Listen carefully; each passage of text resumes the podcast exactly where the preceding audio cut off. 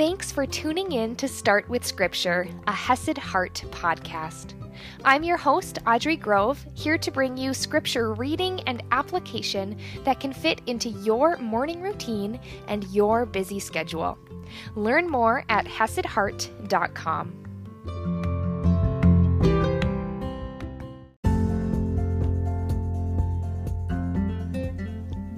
morning, my friends, and happy Saturday. So, today we are continuing on as John the Baptist is speaking to the crowds. Yesterday we saw them questioning him and him replying about good fruit, about outpouring God's love to others through loving, selfless actions. And again today we are going to hear from John the Baptist as he talks about the Messiah, the promised one who we know is Jesus. So let's dive right in today. We are in Luke chapter 3, verse 15, and I am reading from the ESV. As the people were in expectation, and all were questioning in their hearts concerning John, whether he might be the Christ, John answered them all, saying, I baptize you with water but he who is mightier than I is coming, the strap of whose sandals I am not worthy to untie. He will baptize you with the Holy Spirit and fire. His winnowing fork is in his hand to clear his threshing floor and to gather the wheat into his barn, but the chaff he will burn with unquenchable fire. So we have observed this section of scripture. Let's look into interpreting, understanding the context of what this is saying. So we see the people questioning John. They think he may be the promised one, the Messiah. He is a prophet of God, so he is speaking the words of God.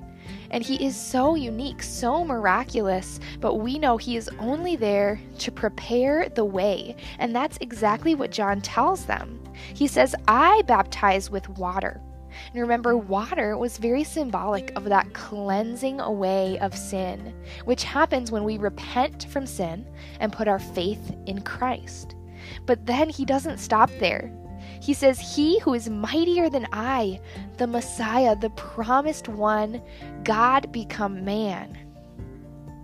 He who is mightier than I is coming, the strap of whose sandals I'm not worthy to untie. He shows how holy, set apart, and honored the Messiah is or will be. And he says the Messiah will baptize you with the Holy Spirit and with fire. And we know that looking forward to when Jesus rises again and ascends to heaven, that he does leave behind the Holy Spirit who indwells in every single believer. What a beautiful promise! And he also talks about his winnowing fork to clear away the wheat which will be saved, and to burn the chaff. Now, the chaff was extra on the wheat. It was not edible, it was not nutritious. So it was separated and then burned because it did not have a use, it was not valuable. So, what can we apply from this section? First of all, Jesus is holy, He is worthy, He is mighty. And through faith in Him, and repenting of our sins, not only are we cleansed with the water of baptism, but the Holy Spirit lives in us. If you have faith in Christ, the Holy Spirit is in you. And that, my friends, should be a comforting thought. You are a temple of God. Continuing on, so with many other exhortations, he preached good news to the people. Ah, I love this. Good news. A quick interpretation point here. Now, Martin Luther, he came up with this way of viewing the scriptures as law and gospel. So, law, that which is a mirror to show us our sin, to show us God's standards, His holiness, and the gospel, the good news, the saving faith in Christ. And John preaches both. He speaks of the winnowing fork, but also of the Messiah who is to come. And we ourselves, to apply this to us, can look and hold on to both. If you are reading a Bible that is devoid of the law, the rules, God's holiness, His standards, as uncomfortable as they may be, you're missing part of the point. Part of the point is that we can never be good enough on our own. And in the same way, as you are reading scripture, if you are missing the gospel, the good news of Christ, his sacrifice for you and salvation through faith, again, you're missing part of the point that we, through faith in Him, will be alive with Him in eternity.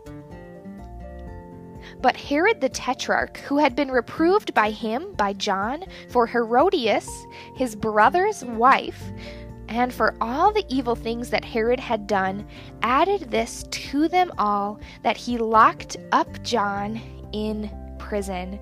Now, this is a situation to interpret this that we talked about in Matthew chapter 14.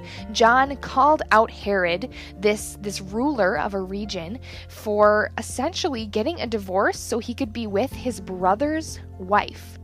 And it was a horrible, just icky situation. John called him out. He was unhappy and he put John in jail.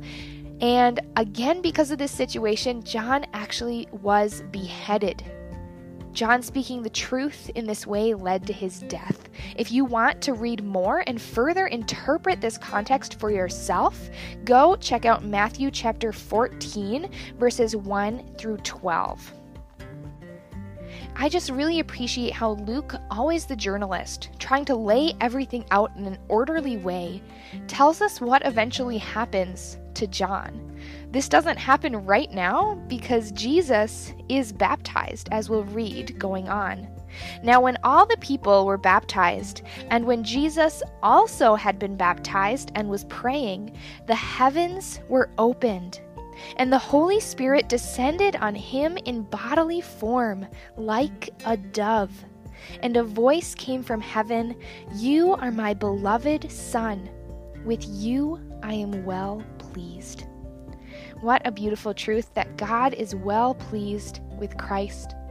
Because Christ is perfect, He is righteous, He is God become man. And when we have faith in Him, here comes that beautiful application. When we have faith in Him, He is well pleased with us as well, because we are clothed in Christ's righteousness. So you can rest in that truth that through faith in Christ, God is well pleased with you, and I will see you tomorrow morning.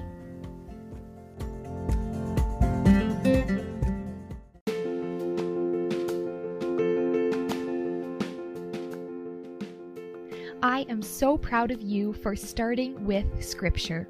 If you enjoy these free podcasts, please consider contributing to the ministry at Hesed Heart. You can do this through the Anchor app or by visiting hesedheart.com slash give. You can also visit hesedheart.com for even more resources, including faith-based yoga and Bible-based meditations.